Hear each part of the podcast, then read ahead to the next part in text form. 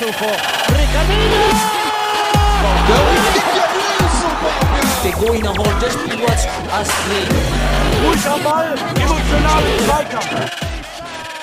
Mr. Futsal, the podcast. Mr. Futsal, el podcast. Mr. Futsal, el podcast. Ja, hallo, herzlich willkommen, liebe Futsal-Enthusiasten. Wieder vielen Dank fürs Reinhören zum heutigen Podcast zum Thema Futsal. Obwohl ich direkt sagen muss, dass wir heute ähm, eigentlich nicht direkt über Futsal reden, sondern über eine Liga, die für mich sehr, sehr adäquat und gleich scheint, es mit dem Futsal in Deutschland zu vergleichen und wir darüber vielleicht neue Informationen oder andere Blickwinkel bekommen, was für Probleme, aber auch Problemlösungen eine neue Liga in einem Land mit bestimmten Vorurteilen gegen eine Sportart hat und welche Lösung man daraus finden kann. Und diese Parallelliga ist die Canadian Soccer League. Und mein heutiger Gast hat über diese Canadian Soccer League eine Abschlussarbeit an seiner Universität geschrieben.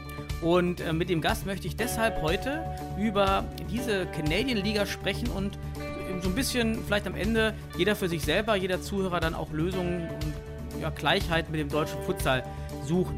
Und mein heutiger Gast ist 32 Jahre alt, hat, äh, ist Student vom Beruf, äh, studiert aktuell in Island, lebt seit 10 Jahren ähm, aber eigentlich in Kanada, daher auch das Interesse für die kanadische Soccer League, hat aber auch schon ähm, für den kanadischen Fußballverband gearbeitet und sogar schon ein Futsalturnier organisiert.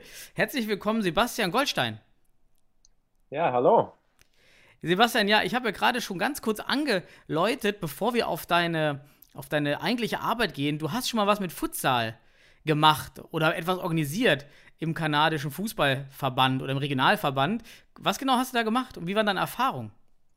Ja, genau. Also ähm, ich bin ja von Deutschland ähm, nach Kanada gezogen vor einigen Jahren und äh, nach meiner ähm, Universität, wo ich Sport- und Eventmanagement gelernt habe, ähm, habe ich dann einen Job bekommen ähm, in der Provinz von Manitoba äh, in Winnipeg. Das ähm, an dem Fußballverband ähm, in Manitoba Soccer Associ äh, Association heißt das Ganze. Manitoba ist das ein ist der- Bundesstaat oder ist das eine Stadt? Ja, ja, nee, also Manitoba ist die Provinz, Bundesland und die Stadt heißt Winnipeg. Mhm. Und es ist genau in der Mitte des Landes, ähm, wo eigentlich jeder immer drüber fliegt. Aber äh, man kennt wahrscheinlich Vancouver, Toronto, die meisten, aber in der Mitte ist Winnipeg. Mhm. Und äh, da habe ich gewohnt die letzten zehn Jahre und da habe ich auch gearbeitet an der Manitoba Soccer Association. Und ähm, das ist so eine Provinz und ähm, die Canadian Soccer Association ist dann der DFB und wir sind dann so ungefähr der äh, bayerische Fußballverband oder ähm, ja, der nordrhein-westfälische Fußballverband. Und da habe ich dann angefangen als Program Manager und ähm, habe verschiedene Turniere organisiert und äh, Futsal war eigentlich nie so auf dem Programm, obwohl es ähm, ziemlich kalt wird in Kanada und äh, vor allem in Winnipeg. Und auch im Winter bietet sich das eigentlich schon an, in Hallen Futsal zu spielen, aber irgendwie ist da noch keiner auf die Idee gekommen in, in Winnipeg. Und eines Tages habe ich äh, eine E-Mail bekommen von äh, Mitarbeiter aus dem kanadischen ähm, Fußballverband, hat gesagt, hier, wir haben äh, ein nationales Turnier, ein Futsal-Turnier in Ontario äh, bei Toronto. Und die letzten paar Jahre ähm, waren da nur Mannschaften eingeladen von Ontario und Quebec, wo viele ähm, Ausländer irgendwelche Fu- Futsal-Vereine irgendwie gegründet haben und dann irgendwie auf Nachfrage dann auch ein nationales Turnier gestartet haben. Und da haben sie mich so aus dem Nix gefragt, ob äh, unsere Provinz nicht auch einen Vertreter schicken will. Und da haben wir gedacht, eigentlich ähm, hört sich das doch gut an, warum nicht? Und dann haben wir so ein bisschen angefangen zu planen. Und ja, dann haben wir das organisiert. Also wurde es abgestellt auf den Futsal.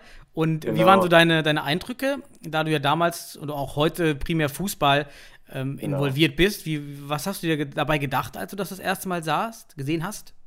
Also zuerst wusste ich ja gar nicht, dass die eine, ein nationales Turnier hatten für ähm, Mannschaften aus Kanada.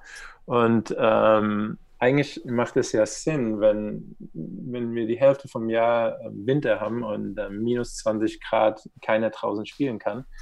Ähm, aber das Problem sind die Hallen. Ähm, in Kanada spielen viele Leute viele Sportarten und ähm, die Hallen sind dann besetzt im Winter von Basketball, Volleyball, Badminton und Floorhockey und was es nicht so alles gibt. Also es gibt nicht viele Hallen und die Hallen sind dann meistens besetzt. Und äh, natürlich spielen wir Fußball auch im Winter, aber das sind dann die äh, Turf-Hallen, äh, größere Hallen, die dann ziemlich teuer sind und ähm, eigentlich ziemlich ausgebucht mit, mit mhm. den Fu Fußballligen. Aber ähm, also unser erstes Problem war dann eine, eine Halle zu finden, die uns äh, da genehmigt, unser Turnier auszuspielen. Also obwohl ihr vom, vom, vom kanadischen Fußballverband wart, ja, aber dafür ja. habt ihr wahrscheinlich der Fußballverband einfach zu wenig Relevanz ja, im Gegensatz zum DFB genau. in Deutschland. Ne? Ja, ja, auf jeden Fall. Die wusste, die, die interessiert es wenig, äh, da die ganzen ähm, Leute, die irgendwelche Hallen haben. Die meisten Hallen waren von irgendwelchen Schulen und die meisten Schulen haben dann ihre, ähm, ihre ganzen Programme schon irgendwie gescheduled. Ne? Und, Ach, ist das wie in Amerika, dass das meiste ja, ja. Äh, mal, Breitensportprogramm über die Schulen läuft? Genau, alles über ah, die ja. Schule eigentlich. Okay. Und ähm, da musste ich schon ein bisschen rumtelefonieren und ein bisschen erfinderisch werden. Und dann habe ich mir eine Halle irgendwo rausgesucht. Ähm, leider sehr wenige Zuschauer irgendwie. Ähm, Platz für sehr wenige Zuschauer, sehr eng und dann, dann komme ich hin und dann waren keine Tore da. Ne? Brauchst ja Tore. Ach, war einfach nicht in der Halle, die war einfach nicht ausgestattet damit. Ja, nee, waren keine Tore. Kennen sie nicht. Das ist ja, brauchen sie ja nicht. Also ich kenne viele ja. Probleme des deutschen Futsals, aber dass keine Tore in der Halle sind, das gab es jetzt. Also das habe ich auch noch nie hier gehört, auf jeden Fall. Ist ja sehr Weil, skurril. Ja, ich meine, in Deutschland ist ja noch Handball ziemlich richtig. groß. Richtig, deshalb ne? haben alle Hallen ein Tor, richtig. Genau, und, und in, in Kanada ist so, die sagen Team Handball ist, ist sehr, sehr, sehr äh, rar. Also da, da ist fast nichts los. Da gibt es keine Handballligen sehr, sehr, sehr wenige. Und dann über Dreiecken hat mir jemand gesagt, oh, du musst da mal anrufen, die haben vielleicht Handballtore, die, die spielen manchmal Handball. Und dann habe ich irgendeine andere Schule angerufen, hab die, ob, ob sie Handballtore haben. Und so, hm. ja, okay. Und äh, dann habe ich gesagt, okay, dann könnte ich mich eventuell mal ausleihen. und äh, ich gesagt, ja, ja, komm, komm, komm, komm vorbei, nimm das mit. Und ähm, habe ich meinen mein Chef, mein Chef hat einen, so einen Pickup-Truck oder so ein Auto und äh, bin ich mal hingefahren, habe gedacht, ja, die Tore, da hat er gesagt, oh, die kannst du auseinandernehmen. Habe ich mir gesagt, okay, was, was kommt jetzt? und ähm, dann waren es ja so Tore, also schon ziemlich stabil und ganz gut, aber das, das waren nur, nur die Rahmen. Also von hinten, da war irgendwie, es war. Das Netz fehlt wahrscheinlich. Boden, dann. Das Netz war da, aber du musstest sie in den Boden schrauben.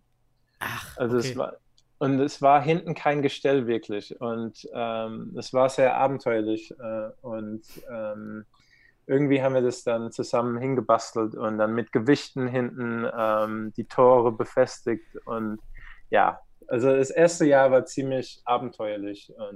also daran sieht man, dass der kanadische Futsalmarkt ja noch schlimmer ist als der deutsche Futsalmarkt, nämlich der ist ja wahrscheinlich gar nicht existent, wenn es noch nicht mal Tore gibt. Äh, sorry, du warst gerade weg. Ja, ja, der, der, der, der kanadische Futsalmarkt ist dann noch schlimmer als der deutsche Futsalmarkt, weil er einfach ja. gar nicht existent dann ist.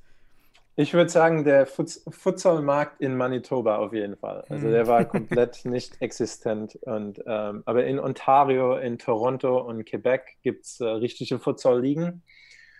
Und ähm, da wird auch richtig gut gespielt. Und, mhm. äh, aber ähm, ich glaube, da ist sehr viel Potenzial in Manitoba und ich glaube, also es gibt auch mehr, nachdem wir da gestartet haben, gibt es mehr und mehr Leute, die sich da interessiert, äh, interessieren. Es ist jetzt das dritte Jahr dieses Jahr und seit einem Jahr bin ich jetzt nicht mehr dabei, aber ähm, ja, es wächst auf jeden Fall und ähm, wir hatten leider in meinem ersten Jahr nicht so viel Zeit, viel Research zu machen. Und im zweiten Jahr hatten wir eine bessere Halle und äh, ein bisschen vorher irgendwie geregelt und ja, auf jeden Fall sehr viel Potenzial, aber es war sehr abenteuerliches erstes Jahr. Ja, mhm. ja dann, dann würde ich mal direkt von dem, von, dem, von dem sehr prekären Stand des Futsals mal rübergehen auf den eigentlich ja auch prekären Zustand des Fußballs in, ja. in, in Kanada. Und erklär doch mal ganz kurz zu Beginn, was für eine Abschlussarbeit du verfasst hast, wie der Titel war und wie erstmal der grobe mhm. Fokus mhm. dieser Arbeit war. Genau, also ich ähm, schreibe gerade meine Masterarbeit, gebe es im Dezember ab und äh, das Thema ist so die kanadische Premier League, heißt sie, Canadian Premier League. Und ähm, sie wurde, äh, das erste Jahr war 2019 ähm, das erste Spieljahr und ich gucke oder ich schaue mir an die Probleme und Hindernisse der Liga in der ersten Saison und dann vergleiche ich es so ein bisschen mit dem Problem von regulären äh, Business-Startups. Ja. Wann war, wann war der Start? Wann die, dieser Premier League letzte Saison oder diese jetzt? Kommt? Ja, äh, 2019, nein. Mhm. Äh, dieses Jahr ähm, haben sie gerade zu Ende gespielt in so einer Art Bubble. Ähm, da kann ich später noch was äh, drüber sagen. Aber ja, letztes Jahr war das erste Jahr, 2019, äh, die Canadian Premier League mhm. ja, hatte dann einen Startschuss. Ja, wie war der Zustand vorher, vor dieser Premier League in Kanada?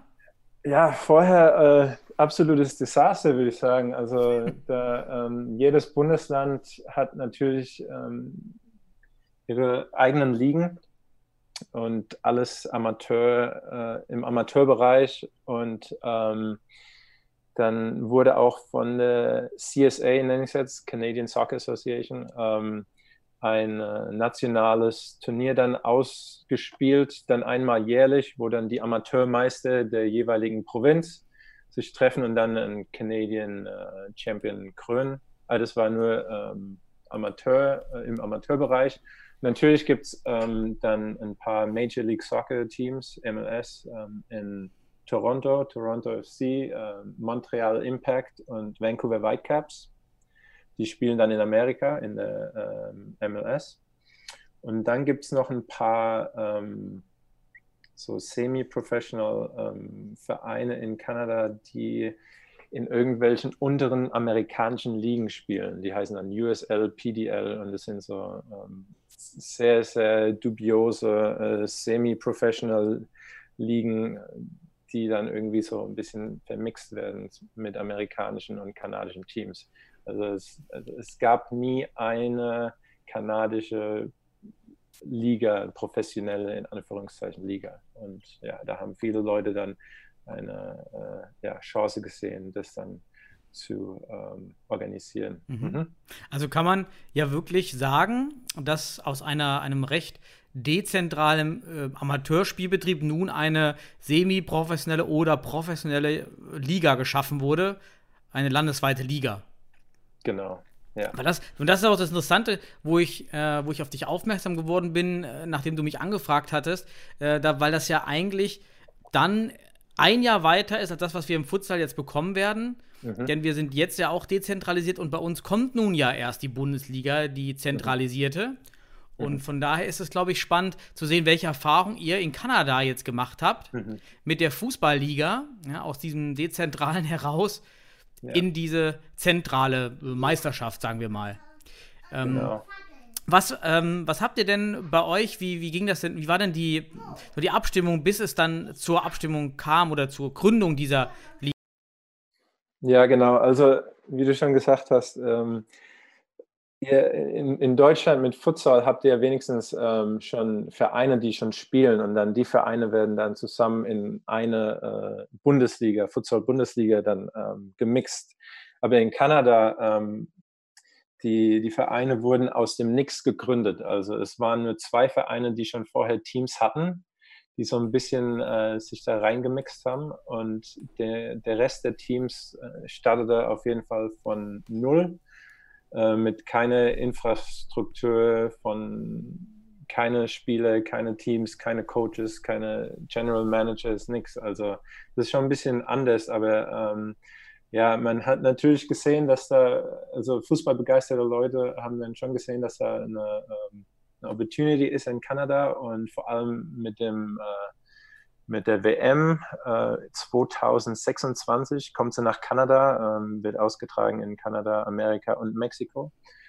Und da haben viele Leute dann ähm, Potenzial gesehen für eine Liga und es war schon ein bisschen länger ähm, im Gespräch, aber ähm, es gab schon vorher ja, versuchen, eine professionelle Liga zu gründen in Kanada, aber die, die sind dann meistens gescheitert und es gibt sehr, sehr viele ähm, Probleme in Kanada, wo ich dann später noch ein bisschen drauf, ähm, mhm. drauf eingehen werde. But, aber ähm, ja, also es war schon ein bisschen länger in Planung und eigentlich sollte die Liga schon 2018 starten, aber ähm, ich glaube, glücklicherweise haben sie das ein bisschen nach hinten verschoben, weil das, die waren einfach noch nicht bereit, weil es war für jeden sehr, sehr ähm, viel zu lernen und ja, also ziemlich, ziemlich chaotisch, würde ich sagen. Also es, es hat auch angefangen mit nur sieben Vereinen, eigentlich wollten sie acht Vereine.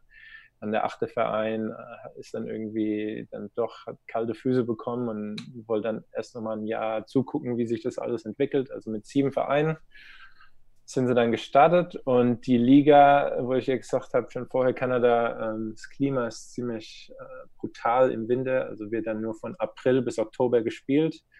Und dann mit Vorbereitung sind es so acht Monate, also mhm. und ziemlich enger äh, Spielplan auch.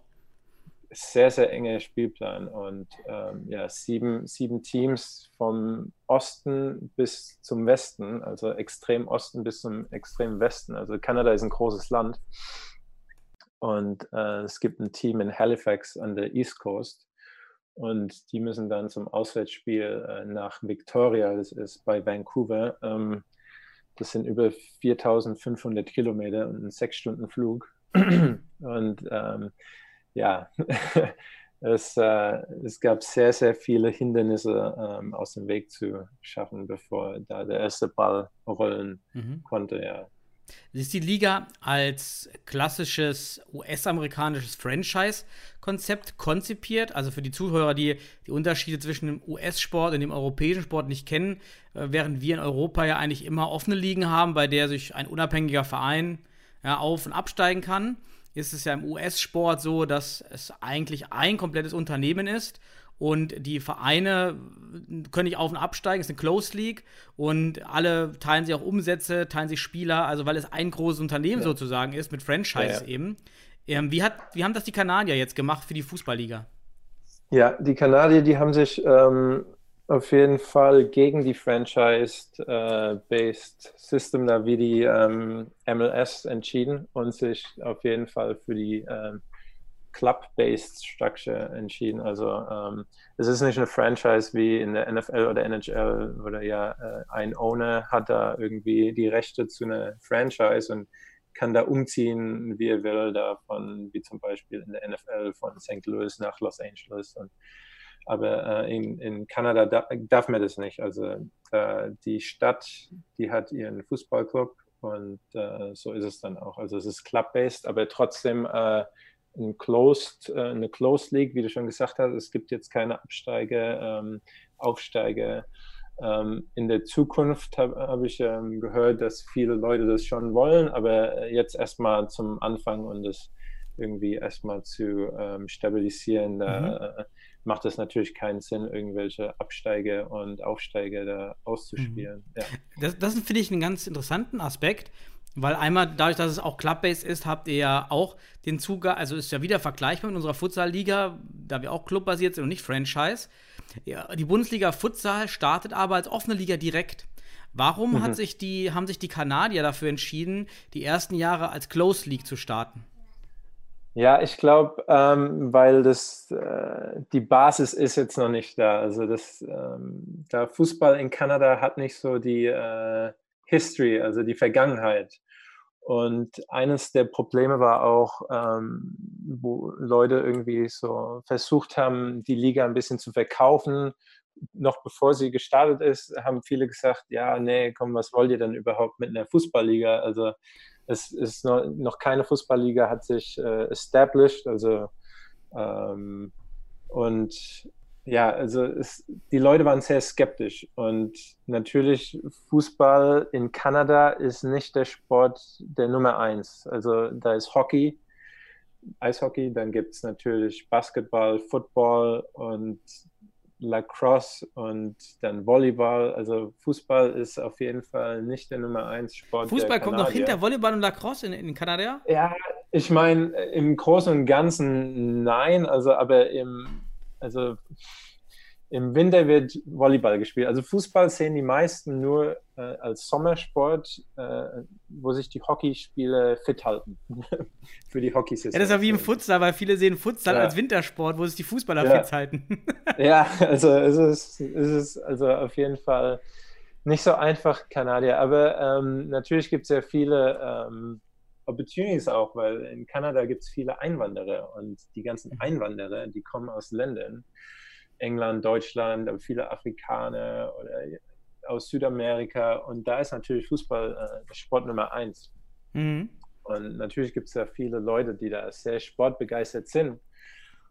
Aber es ist dann noch was anderes, dann irgendwie Leute, kanadische Sponsoren für die Liga zu gewinnen, die mit Fußball nichts am Hut haben.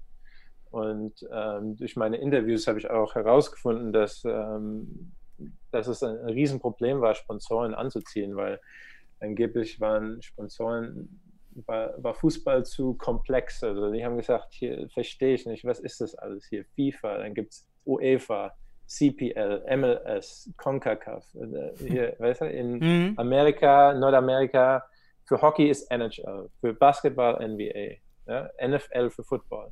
Und dann kommt ihr her mit Fußball und schießt mir da 15 äh, Sachen um den Kopf. Da, da, wussten sie nicht, wie irgendwo was reinpasst. Und da haben sie da ein bisschen auch ähm, ja, Probleme gehabt, irgendwelche mhm. Deals ähm, da, ja, zu closen. Ja. Also hat man wahrscheinlich die Close League bevorzugt, damit diese Clubs erstmal mit diesen Widrigkeiten der Sponsoren und der ja. Strukturschaffung Zeit haben, sich zu genau. etablieren genau. und auch Strukturen aufzubauen, ohne eben diese Furcht zu haben, genau. dann wieder direkt abzusteigen und alle, alles als Sankkost zu sehen, oder? Genau, und ähm, das Hauptmotto der, der Liga ist auch, ähm, sie wollen auf jeden Fall kanadische Spieler, äh, den kanadischen Spielern eine Chance geben, auf höherem Niveau sich zu äh, präsentieren. Ähm, vor allem hat es auch äh, damit zu tun, dass die WM um die Ecke, um die Ecke in Anführungszeichen ist, äh, 2026. Und eines der, ja, der großen Ziele der Liga ist, die kanadische Fußballer zu entwickeln und ihnen eine Chance zu geben, ähm, auf höherem Niveau zu mhm. spielen, mhm. weil vorher gab es einfach keine Chance. Du hast ähm, mit sehr viel Glück, kannst du irgendwie in Academy da in Montreal, Toronto, in Vancouver aber da gibt es dann auch, die schielen schon mehr auf Amerikaner. Da zum, also da ist fast kaum ein Kanadier in, in der ersten im, im Team. Und es, es ist sehr schwer für Kanadier irgendwo ähm, sich da weiterzuentwickeln. Also die meisten sind dann im Amateurbereich und auch wenn du sehr gute Anlagen hast, da kommst du nicht weiter. Und die Liga ist dann, oder wurde gegründet dann mit dem Hauptaugenmerk, den Kanadiern dann äh, mhm. eine Chance zu geben, sich zu zeigen und dann natürlich auch dem Nationalteam äh, hoffentlich dann in 2026 dann eine Basis zu geben. Und, ähm, ja. Weißt du, ob die Kanadier oder die FIFA die Gründung einer Liga als Voraussetzung für die WM 2026 gesetzt haben? Denn das war der Fall bei uns in Deutschland. Und zwar ist die Bundesliga Futsal war eine Voraussetzung für die EM 2024 in Deutschland. Also es war am Ende vom, vom DFB in Deutschland überhaupt nicht freiwillig gewollt, muss man leider sagen, ja. sondern es war gefordert. Ähm, weißt du, das, wie das in Kanada war und der, mit der FIFA zusammen?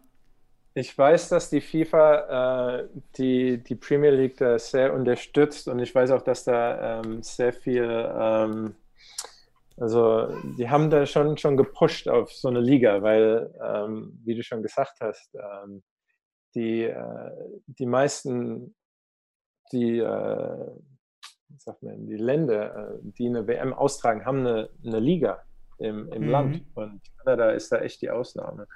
Aber es war halt echt sehr schwer, irgendwas ähm, da sich zu etablieren, weil vorher schon diverse Ligen gescheitert sind. Und ähm, aber auf jeden Fall war das, ähm, FIFA hat da schon Druck gemacht. Das war ich auch, ähm, habe ich rausgehört aus manchen Konversationen. Natürlich hat es keiner so ein bisschen ähm, zugegeben, dass da FIFA so viel Druck äh, aus, äh, ausgeübt hat. Aber ähm, ja, da hast du schon auf jeden Fall recht, dass FIFA da den ziemlich unter die Arme greift, auf jeden Fall. Ja. Die, ähm, du hast gerade angesprochen, die Ausbildung zu Jugendspieler, also die mhm. Hilfe, dieses Vehikel der Liga, um die eigenen Jugendspieler zu fördern. Ja.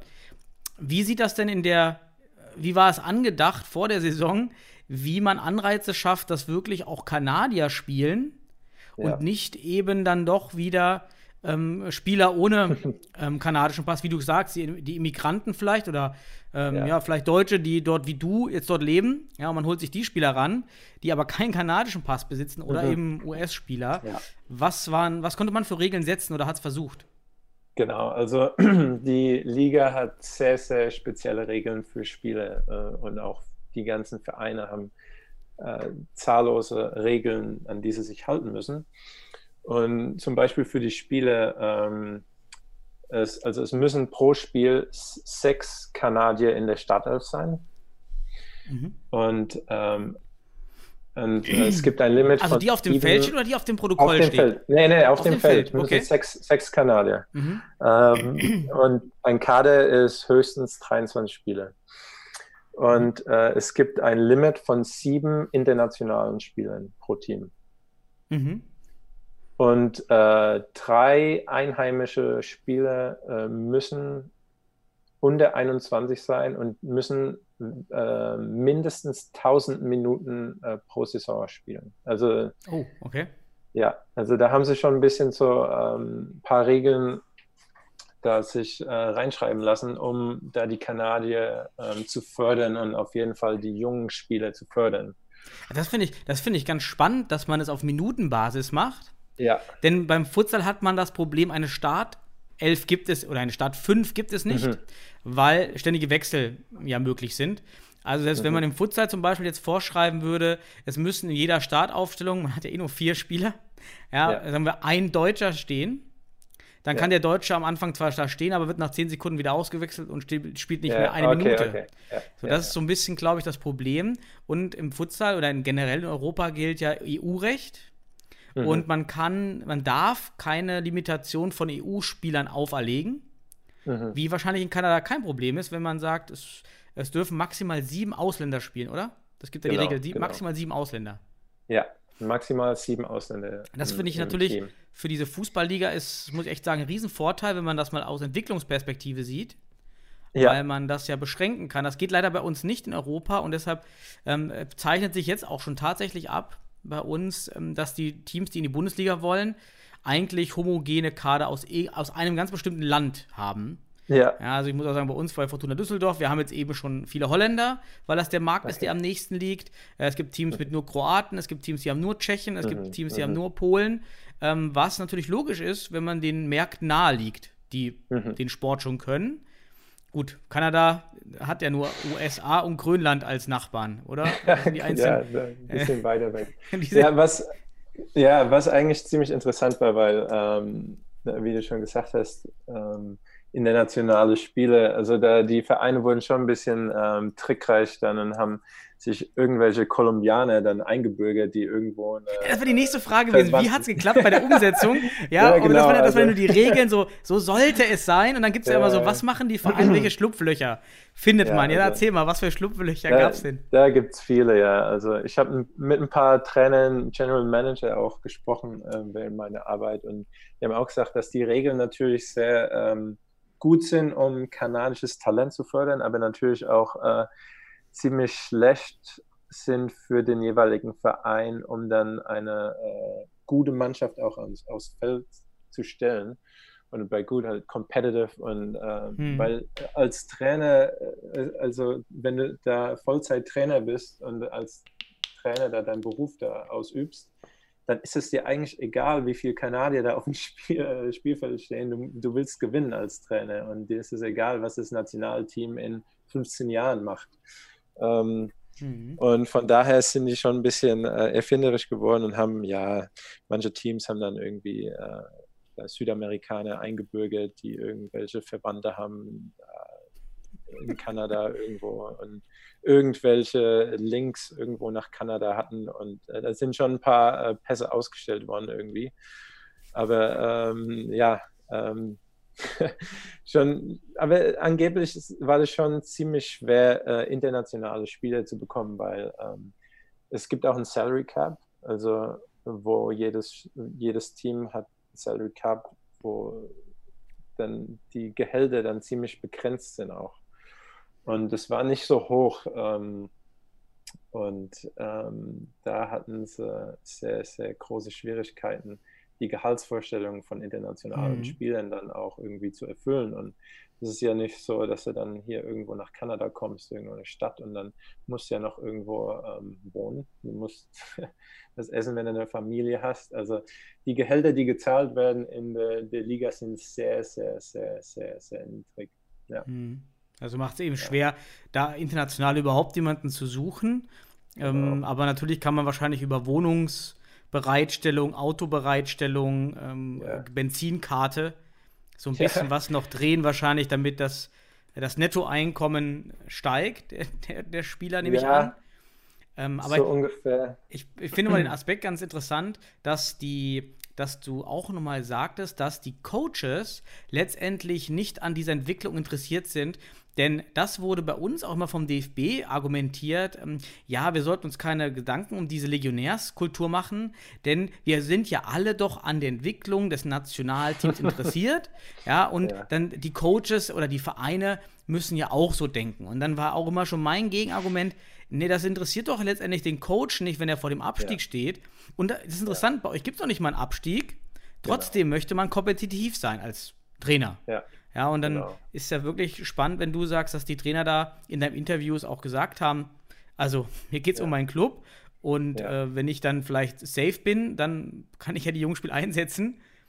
Genau. Ansonsten ja eher weniger. Wie haben die das denn mit der minutenbasierten Einsatzzeit? Weil das finde ich auch spannend. Das finde ich sogar für den Futsal bei uns eine Möglichkeit zu sagen, dass mindestens ein oder zwei Spieler in Summe ein bestimmtes Minutenkontingent spielen müssen, weil das könnte man ja auch im Futsal tracken, wie lange die wirklich spielen. Wie hat das funktioniert? Ähm, es, es hat ganz gut funktioniert. Hat man aber auch schon gesehen, irgendwie, dass manche Teams ja so eine Strategie hatten. Also es war, die erste Saison war eine Hinrunde und eine Rückrunde. Und ähm, haben sie so wie die Südamerikaner gemacht. Äh, Die haben eine Klausura und ich weiß gar nicht, wie das dann noch heißt. Abertura. Aber, ähm, genau, genau, genau. Und dann der, der, Gewinner von, äh, der Gewinner von der Klausura spielt dann gegen den Gewinner der Abentura und äh, Mhm. in einem Finale. Und so haben die, das, die Kanadier das auch dann gehandhabt erstmal. Und also der, der Gewinner der Hinrunden, Hinrundentabelle spielt dann gegen den Gewinner der Rückrundentabelle. Und da haben sich manche Teams dann gedacht, okay, wenn wir jetzt die Hinrunde gewinnen, dann können wir die Rückrunde mit den ganzen unter 21 Spielern spielen. Richtig, Also, ja. Genau, also dann gab es ein Team äh, aus Hamilton, das dann irgendwie, gab es auch ähm, ja, auf, auf der Website der, so ein Tracker, wie viele Minuten haben die unter 21 gespielt und das Team auf Platz 1 hatte dann nur noch 80 Minuten von 1000 und dann äh, das letztplatzierte Team hat dann schon ihr Kontingent erreicht fürs Jahr. Und dann haben die so ein bisschen so getrickst, also ja, aber wenn du natürlich einen guten Spieler hast, der unter 21 Jahre äh, ist, dann, dann, dann ist das natürlich super. Aber ähm, das eine Team hat da schon ein bisschen getrickst und hat dann die Hinrunde, die ganzen Routinier, Routiniers äh, gespielt und die Rückrunde ein bisschen lockerer angegangen. Ja. Ja, und das Problem ist, glaube ich, bei, bei allen Sportwettbewerben, ähm, sobald einer anfängt mit der Trickserei, Ja, ja. beginnt es so, dass die anderen dieses Spiel eben auch mitspielen müssen. Weil man ja ansonsten unterliegt. Und dasselbe ist ja dann auch mit den Legionären, wenn ein Team eben diese Tricks anwendet und lauter Legionäre holt, bleibt den anderen ja auch nichts mehr übrig, Ja. letztendlich dieses Spiel auch mitzuspielen.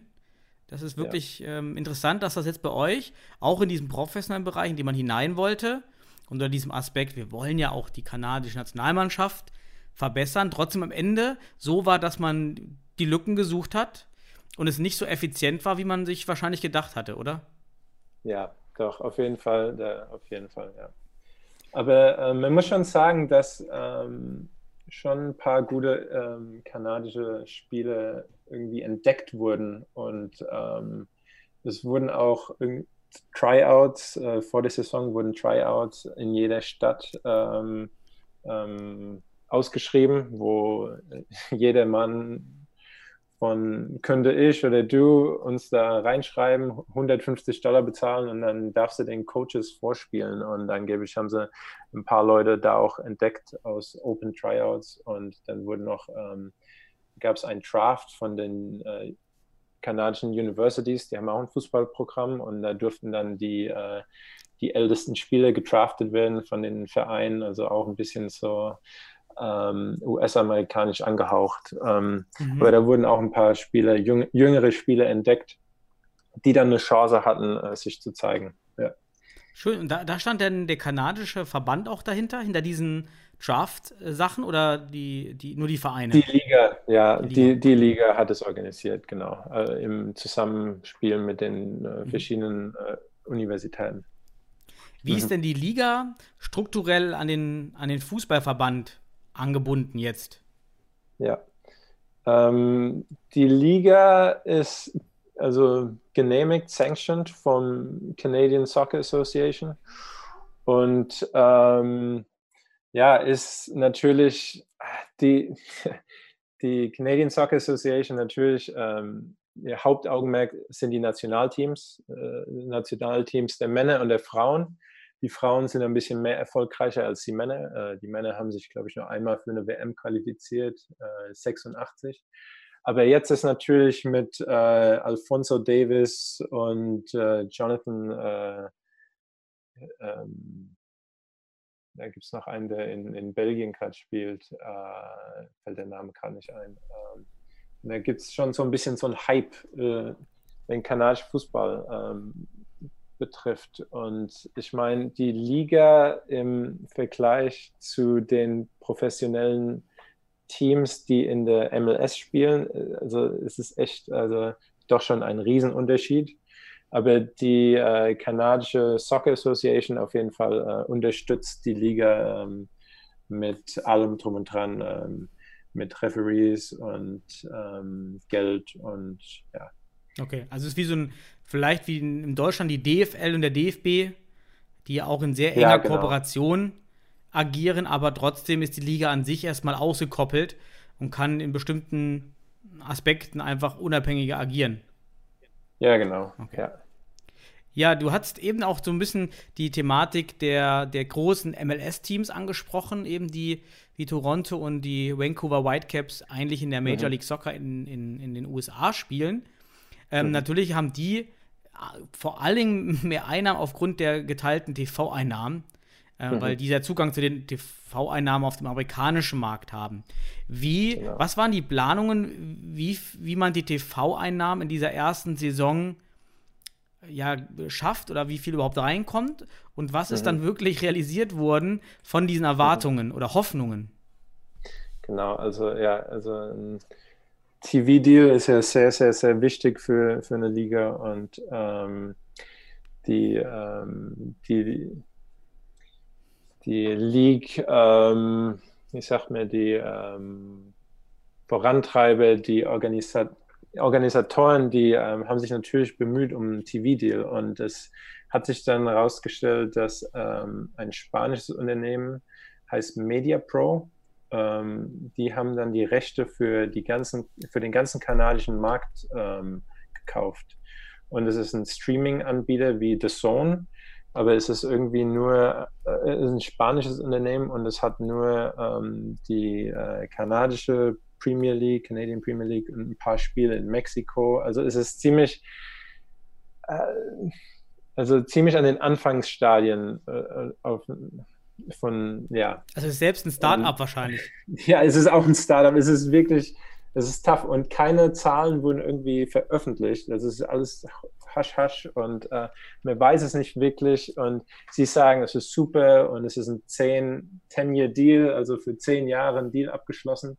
Aber ähm, so ganz 100 Prozent weiß ich nicht, ob es so gut ist, weil ähm, in Kanada ist immer noch äh, da wissen immer noch nicht viele Leute Bescheid über die Liga. Also, obwohl es, es viel, viel gemacht wurde mit Marketing, ähm, sind immer noch Leute dann zu mir hingekommen und haben gesagt, hier, was, was ist denn überhaupt mit dem Fußballer, was ist da los? Spielen die schon? Und das war dann schon fast mitten der Saison. Also auch in den Städten, wo gespielt wurde, wussten nicht, wusste nicht jeder, dass das gespielt wurde. Und äh, die äh, Vermarktung war nicht so 100 Prozent und ähm, es gab keine Highlights irgendwie im Free TV und äh, die genau, meisten. Das wäre spannend gewesen. Also es gab, also, es gab es Verhandlungen mit Free TV-Sendern.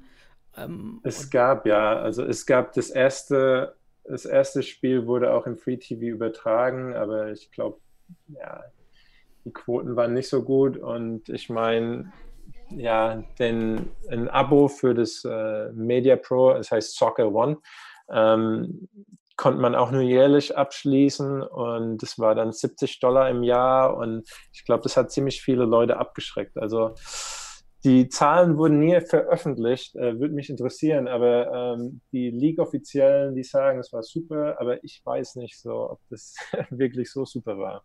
Ja, okay, bei ja. 70 Euro, also wenn mir das auch ja, für Futsal vorstellen also, würde, selbst 30 Euro für so ein, ja. man weiß ja auch nicht, was kommt an Qualität, wenn man in der ersten genau. Saison ist.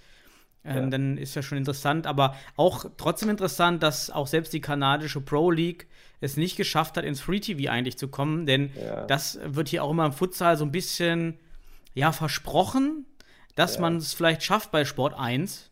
Aber ich bin auch der Meinung, dass das nicht passieren wird, nicht in den nächsten ein, zwei, drei Jahren, sondern man erst so ein bisschen Reputation braucht Genau. die aber halt auch lange braucht äh, zum Aufbauen. Genau. Jetzt habt ihr euch natürlich genau. auch so für so einen ähnlichen Weg entschieden, wie man gerade in Deutschland diskutiert beim Futsal. Ihr habt Media Pro als ja, so eine Art allgemeine mhm. Streaming-Plattform und man überlegt jetzt, die, die Futsal-Bundesliga dann auf Sport Deutschland TV zu platzieren, eventuell. Mhm.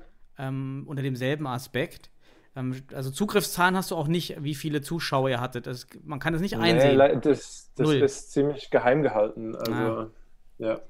Das wäre mal spannend gewesen, aber ist ja schon mal, äh, schon mal kein gutes Signal, ja. wenn du schon mal denkst, dass es nicht so erfolgreich sein kann, wie man so ich, vermutet. Ich meine, die Hardcore-Fans äh, haben das abonniert und äh, ich glaube, viele Leute, ähm, die Season-Tickets, also äh, Dauerkarten gekauft haben für ihre jeweilige Vereine, die haben, glaube ich, auch ein Einjahres-Abo äh, bekommen für Media Pro. Und ich kenne auch viele von meinen Freunden, die haben das. Und wir haben gesagt, auch die Produktion war nicht so äh, qualitativ hochwertig. Und äh, und der Preis ist ziemlich hoch und ähm, ich kann mir nicht so vorstellen, dass die so super erfolgreich waren. Also da, da müssen sie schon ein bisschen noch was ähm, mhm. draufpacken, zulegen. Ähm, Könnte ich denn jetzt als Interessierter die, die, die Aufnahmen des letzten Jahres irgendwo sehen bei YouTube oder bei dieser Pro äh, ja, Media Pro Agentur? Ähm, auf, ähm, dem offiziell, auf der offiziellen Website gibt es Highlights.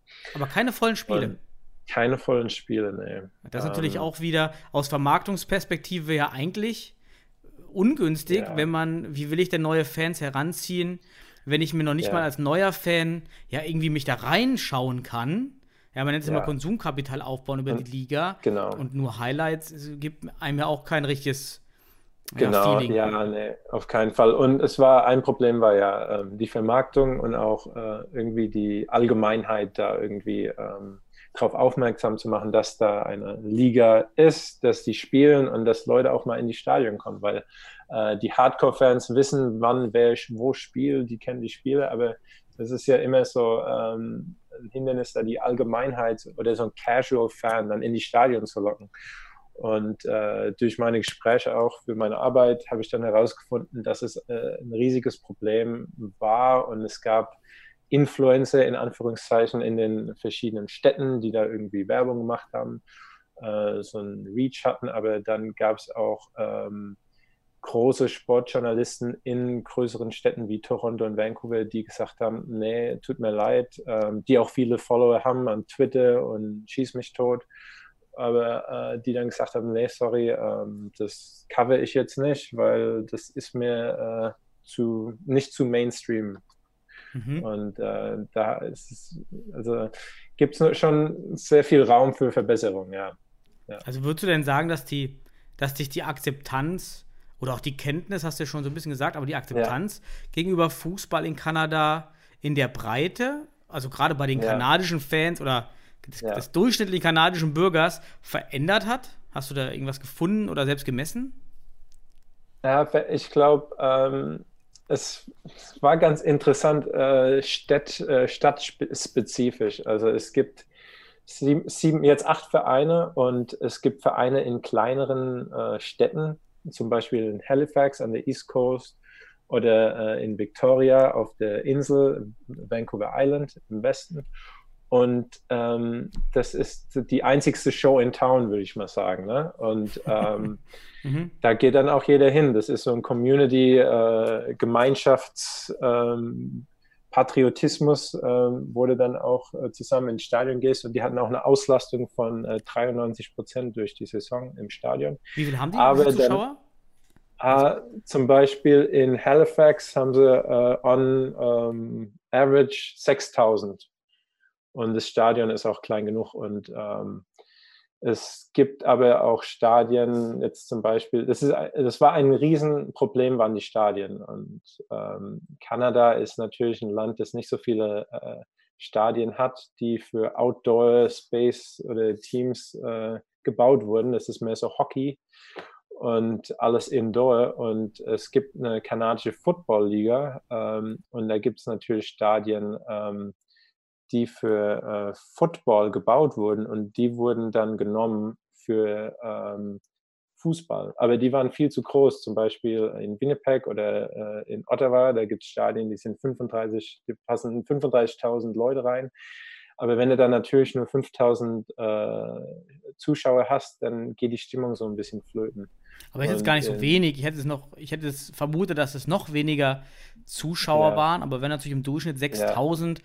Gut, dann sind wir natürlich ja. im, im, im, europäischen Bereich eher so vierte Liga.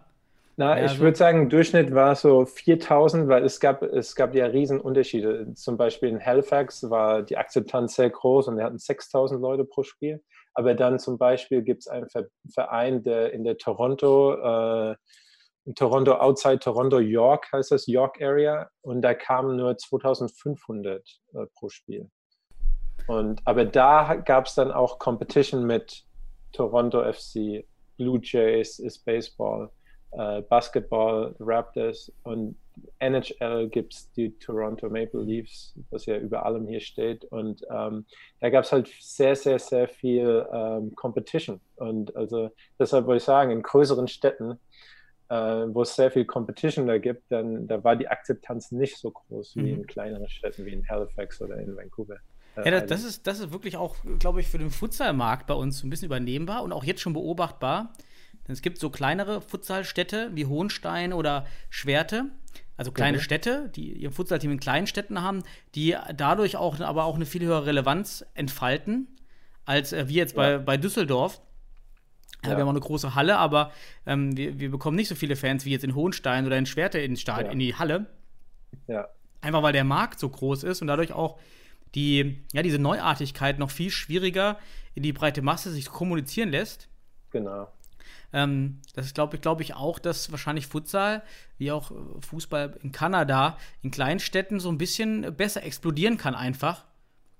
Ja. Weil die kritische Masse schneller erreicht wird. Jetzt Oldenburg ist auch so eine Stadt, wo ich denke, das wäre ein guter Futsalmarkt, weil die Stadtgröße nicht zu klein, nicht zu groß ist.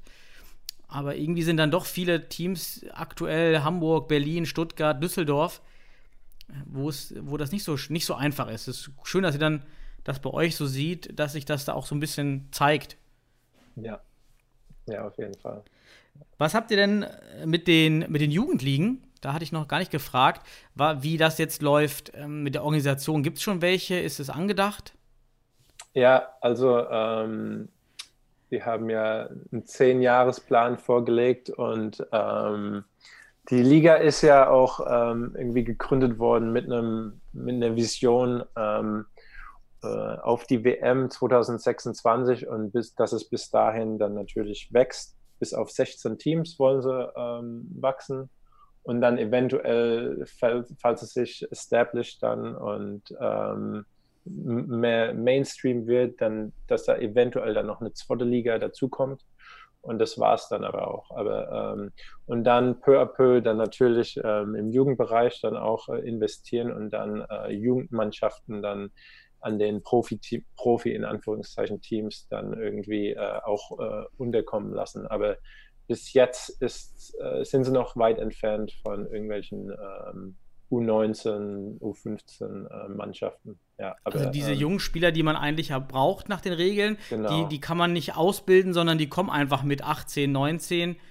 Oder mit, ab wann ja. kann man spielen in der Profiliga? 16 wahrscheinlich. Ab, ich glaube 16 oder 17, ja. Mhm. Ich glaube 17 ist es, ja. Aber ähm, genau, die meisten Spieler kommen durch den Draft oder äh, durch irgendwelche ähm, äh, internationalen Agenturen, äh, Spielerberater oder dann halt auch ähm, durch irgendwelche Academies, die, also viele Spieler, die, die nicht in Toronto, Montreal oder Vancouver sich durchgesetzt haben, äh, kommen dann ähm, in die CPL oder auch in den unteren US-Ligen, also die äh, USL oder PDL, ähm, die kommen dann da Mhm. nach, äh, ja, in die CPL.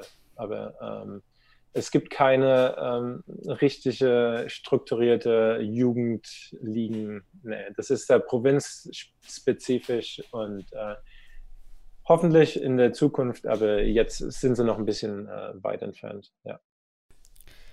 Ja, dann, ich, ich habe von meinem Zettel, was ich mir so ein bisschen als, als Grobnotiz gemacht habe, eigentlich fast durch. Was hast du unter dem Aspekt, also der, der Fokus deiner Arbeit war ja, wie kann ich das aus so einer Start-up-Perspektive betrachten? Diese, Ja. diese Clubs, diese neuen Fußballclubs oder die neue Liga. Hast du da noch andere Implikationen oder interessante Beobachtungen aus deinen Interviews gezogen, wo du denkst, das ist auch relevant, mal jetzt für so eine Liga, wo du überrascht warst, dass es so kam oder kommen sollte? Ja, ja ähm, also im Allgemeinen wurde ja viel ähm, Negatives berichtet und äh, natürlich äh, das erste Jahr, die ersten paar Jahre sind immer schwer für eine komplett neue Liga, eine komplette Startup-Liga. Und äh, es gab viele Leute, die gesagt haben, vergess es, aber dann haben sie sich doch durchgesetzt und das erste Jahr war eigentlich ganz okay.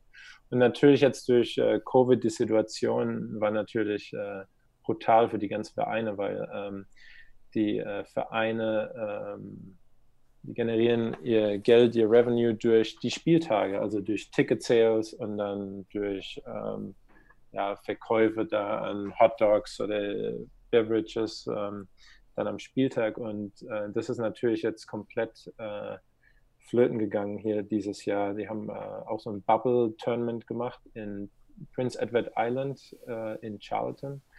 Und ähm, dann wurden die ganzen Teams darüber geflogen und die haben dann äh, husch husch so einen Meister ausgespielt. Alle acht Teams. Wenig, alle acht Teams, genau. Und es ist jetzt auch erst ähm, irgendwie äh, zu Ende gegangen und es war auch sehr, sehr wenig irgendwie Media, mediale Coverage und es war ziemlich äh, hasch hasch. Ähm, aber ja, es waren die sogenannten Island Games und ähm, ja, äh, ich meine, dass die, die Owner, ähm, die verschiedenen Investoren dann komplett äh, aus der Tasche bezahlt haben, war ja auch klar, dass da keine, ähm, kein Geld reinkam. Und hoffentlich äh, wird es, ähm, relativiert sich das wieder in der Zukunft. Aber ähm, ja, ne, die, das erste Jahr eigentlich ganz, äh, ganz gut. Und ähm, natürlich, da ja die WM 2026 äh, vor der Tür steht, so ungefähr, bleibt die Liga auch erhalten, wahrscheinlich. Was danach kommt, ist natürlich äh, die größere Frage. Aber jetzt zum Beispiel für Startups, äh, wenn man das ähm, irgendwie vergleichen kann, ist es schon vergleichbar. Aber äh, wenn man nur auf Startup guckt, die, die zentralen Herausforderungen sind die Personalplanung, Rekru äh, Rekrutierung, äh, Finanzierung und dann eventuell auch rechtliche Themen. Und ich meine, Finanzierung ist auch ein Riesenproblem für die ganzen Teams. Und auch die Personalplanung ist, also ist eine riesen Herausforderung, weil ähm, mit den ganzen Coaches und Managers, die ich, mit denen ich geredet habe, sagen, es war eine komplette Katastrophe. Sie waren komplett understaffed, also hatten nicht mal im Ansatz genügend, ähm, genügend Mitarbeiter, um das irgendwie ähm, da souverän über die Bühne zu bekommen. Und ähm, Geld fehlt natürlich immer. Und äh, also ist schon ziemlich, also die, die Grund, die Grundprobleme sind dieselben, aber natürlich ist es, äh, die, die Liga äh, ist natürlich unterschiedlich oder auf jeden Fall unterschiedlich zu Business Startups, da natürlich die, ähm, die Owners äh, sich da zehn Jahre mit ähm, reingeschrieben haben. Mhm. Und ähm, die sehen das nicht als äh, irgendwie ähm, ein irgendeine Option, da irgendwie Geld zu gewinnen. Es ist mehr eine Partnership für das große Ganze so ungefähr. Ähm, mhm. Und dann die, die, ähm, die League-Offiziellen, mit denen ich gesprochen habe, die haben sich ja auch sehr äh, ähm, ausgedrückt, ähm, dass sie die richtigen ohne ähm, finden wollen. Also die wollten keine Leute ins Boot nehmen, die nur auf irgendwelchen Gewinn aussehen, weil du kannst kein Geld verdienen. Erstmal in den ersten paar Jahren oder auch in den ersten 20 äh, Jahren. Das waren die, äh, ja, das wäre der falsche äh, Hintergrund äh, gewesen, da sich reinzukaufen. Und natürlich, ähm, wie du schon gesagt hast, gibt es Revenue Sharing und die, die ganzen Owners, die sehen das mehr als eine Gemeinschaft äh, als, äh, als Konkurrenten, ja. Das finde ich, glaube ich, ganz schön, wenn man zwar keine Close League oder keine, keine Franchise-Liga hat, aber um gerade dieses Kollegiale doch zu mhm. fördern, so einen Umverteilungsmechanismus einzubauen. Der ist zum Beispiel jetzt in der Futsal-Bundesliga nicht geplant. Das ist mhm. auch für mich ein bisschen, könnte ein Problem werden einfach. Mhm. Ähm, was würdest du denn äh, aus heutiger Perspektive oder aus deinen Gesprächen, also deiner Gesprächspartner mhm. ziehen, was hätte man anders machen sollen mit dem Wissen von heute oder können? Ja, anders, ich glaube, einfach mehr irgendwie mediale Aufmerksamkeit irgendwie auf sich ziehen. Also das hat echt, also viele Leute wissen immer noch nicht, dass da gespielt wird. Und ähm, ich denke mal, kanadische Sponsoren äh, ist ein Riesenthema, äh, wo auch die äh, Liga-Offiziellen gesagt haben, das ist äh, ein Problem für sie, weil die, die äh, die sträuben sich ein bisschen dagegen, Geld äh, zur Verfügung zu stellen, weil sie den, den Wert nicht sehen. Äh, aber ich glaube, äh, das ist eine gute, äh, gute Opportunity für, für die Firmen, sich in den kleineren Märkten auch ein bisschen was aufzubauen. Das ist ja nicht so, weil die, die, die großen Unternehmen denken mehr Toronto, Vancouver, Montreal und that's it. Und ich glaube, die kanadische Premier League gibt den äh, Möglichkeit, auch in den kleineren Märkten sich zu äh, zeigen. Aber ähm, ja, da ist noch viel Luft nach oben. Ähm, und äh, ich meine, der Einz ein Ansatz ist gut, also dass er nicht, wie du gesagt hast, eine Close League, dass es nicht äh, komplett, dass sie sich nicht zum, komplett zerfleischen am Anfang, dass sie mehr als äh, Gemeinschaft denken, als äh, Konkurrenten weil die wollen ja nicht, wenn ein, ein Team sehr, sehr schlecht ist, äh, tut es ja der Liga nicht gut. Ähm, und äh, die wollen schon so eine Chancengleichheit haben, aber ähm, oder erzeugen, aber ist natürlich schwer, ja. Nee, das, äh, das ist so ein bisschen das, was ich an unserer Futsal-Bundesliga kritisieren würde, ist nämlich genau das, was, was ich sehe, was kommt, ist, dass man gerade dann, dass man gerade ein schwaches Team möchte, mhm. weil man, weil das Team dann den Absteiger stellt. Also alle sind froh, wenn es ein Team gibt, was eigentlich schon von Anfang an am besten schon ja. keine Chance hat, weil man dann relativ safe erstmal ist. Und das ist ja eigentlich ein Fehlanreiz für so eine ja, junge Liga, wo man gemein, in der ja. man, wie du schon sagst, eigentlich altruistische Club-Eigentümer ähm, oder Vereinsvorsitzende benötigt äh, oder Owner, wie du sagst, die, die das Ziel haben, einfach das, das Ganze, ja, diese Liga nach vorne zu mhm. schieben und vor allen Dingen genau. nachhaltig genau. zu machen, sodass auch noch in zehn Jahren jemand in dieser Liga spielt. Ähm, ja. Das muss ja das, das sollte eigentlich mal aus Effizienzgründen ja das oberste Ziel für alle sein. Aber genau. ähm, ja, ist vielleicht in so einer Close League einfacher zu erreichen als in der Open League. Genau, ja, also auf jeden Fall, ich denke mal, die, die Ansätze sind sehr, sehr gut, aber ähm, das, das größte Hindernis ist auch äh, einfach die Competition durch die anderen Sportarten. Und äh, mhm. es ist einfach sehr, sehr, sehr schwer, da in Nordamerika und Kanada sich zu äh, etablieren, ähm, wenn Hockey die Nummer eins ist und äh, dann Football ist groß, NBA. Es ist einfach, es gibt so viele Möglichkeiten da und jeder hat seinen Verein, würde ich schon sagen, im Vorhinein. Und äh, natürlich ist Fußball ähm, für die ganzen äh, Einwanderer Nummer eins, der Sport Nummer eins, aber es ist einfach, ähm, glaube ich, eine Herausforderung, den äh, normalen Alltagsfan ins Stadion zu locken. Aber mhm. Aber da, sehe ich wieder so viele Parallelen zum Futsal, ist wirklich so. Ja. Denn auch hier leidet der Futsal unter den großen Sportarten und auch hier sind die Sponsoren abgelenkt oder abgeneigt, dadurch, dass sie mhm. nicht wissen, so richtig, wie sie es einordnen sollen. Alter Hallenfußball, Futsal, das ist wirklich ziemlich, ziemlich gleich, erschreckend gleich leider in bestimmten Aspekten, ne? weil man dann eigentlich wirklich dieselben Probleme hat. Ähm, und daher eigentlich äh, ganz interessant ist, dass es auch dem Fußball tatsächlich auf anderen Märkten so geht wie dem Futsal bei uns. Also, Ja. das ist ja schon echt dahingehend ähm, spannend, ähm, so als Ja, Team. Genau. Gut, ja, also ich glaube, wir Ja. haben da viele Parallelen gezogen und ich fand es auch ganz interessant und auch wichtig, mal ähm, die Erfahrungen, die ihr hattet, die du auch mit den Leuten besprochen hast, aus diesem ersten Jahr mal zu durchleuchten. Ja. Denn darauf stürzen wir erst zu, auf die Erfahrung. Und Ja. ähm, da kann man ja vielleicht ein bisschen was mitnehmen für unsere Genau. Entwicklung. Natürlich auch hoffe ich, dass die kanadische Entwicklung da auch weiterhin positiv verläuft. Und wenn du noch zurückkehrst zum kanadischen Fußballverband, hast du das vor? Also gehst du wieder zurück nach Kanada?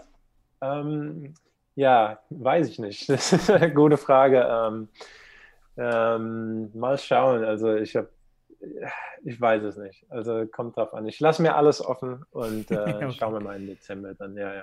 Ja, dann wünsche ich dir erstmal alles Gute für deinen beruflichen Weg.